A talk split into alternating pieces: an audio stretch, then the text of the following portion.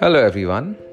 Welcome back to another episode of the Yoga Sutras by Maharishi Patanjali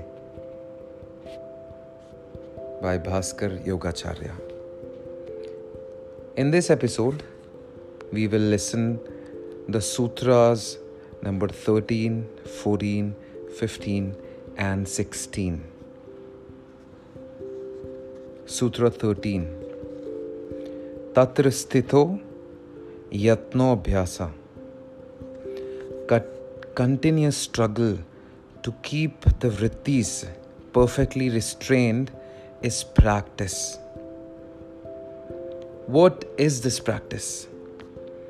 The attempt to restrain the mind in the chitta form to prevent its going out into waves सूत्र 14 स तु दीर्घकाल निरंतर सत्कारो सेवितो भूमि its ground becomes firm by long constant efforts with great love for the end to be attained Restraint does not come in one day, but by long, continued practice. And that's what we need. Sutra 15 दृष्टानु श्रविक विषय वृत्तिशा तृष्णास्य वशीकारण संज्ञा vairagyam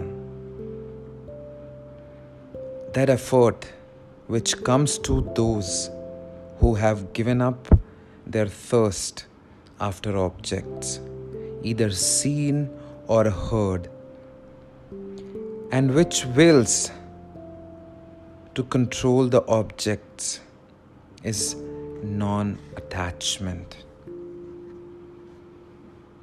two motives of our actions are first one what we see ourselves. Second the experience of others. These two forces are throwing the mind the lake into various waves. Renunciation is the power of battling against these and holding the mind in check Renunciation of these two motives is what we want. I am passing through a street and a man comes and takes my watch. That is my own experience. I see it myself and I immediately throw my chitta into a wave, taking the form of anger. Allow that not to come. If you cannot prevent that, you're nothing. If you can, you have Vairagyam. Similarly, the experience of the worldly minded teaches us that sense enjoyments are the highest idol. These are tremendous temptations to deny them and not allow the mind to come into a waveform with regard to them is renunciation. To control the twofold motive powers arising from my own experience and from the experience of others, and thus prevent the chitta from being governed by them, is Vairagyam. These should be controlled by me and not I by them. This sort of mental strength is called renunciation.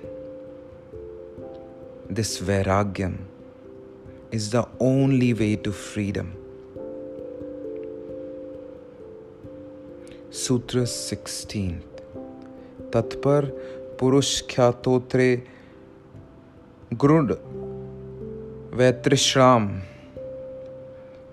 that extreme non attachment, giving up even the qualities, show the real nature of the Purusha. It is the highest manifestation of power when it takes away even our attention towards the qualities. We have first to understand what is Purush, the self, is, and what are the qualities. According to yoga philosophy, the whole of nature consists of three qualities. One is called tamas, another rajas, and the third sattva. These three qualities manifest themselves in the physical world as attraction, repulsion, and control. Everything that is in nature all these manifestations are combinations and recombinations of these three forces. This nature has been divided into various categories by the Sankhyas.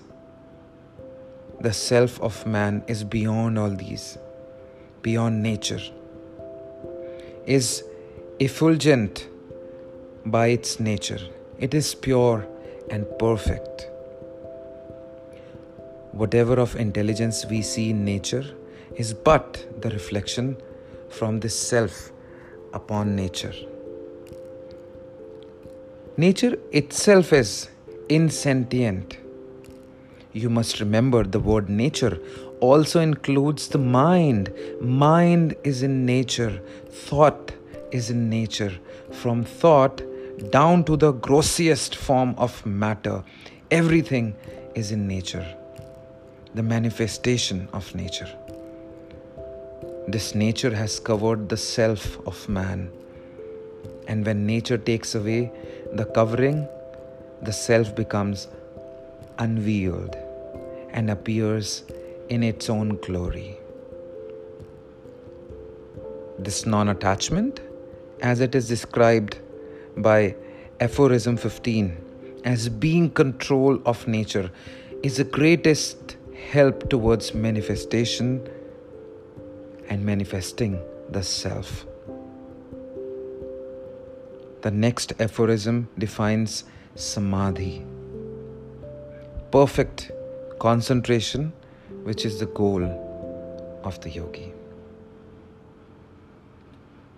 Thank you so much, everyone, for listening. Stay tuned for the next episode.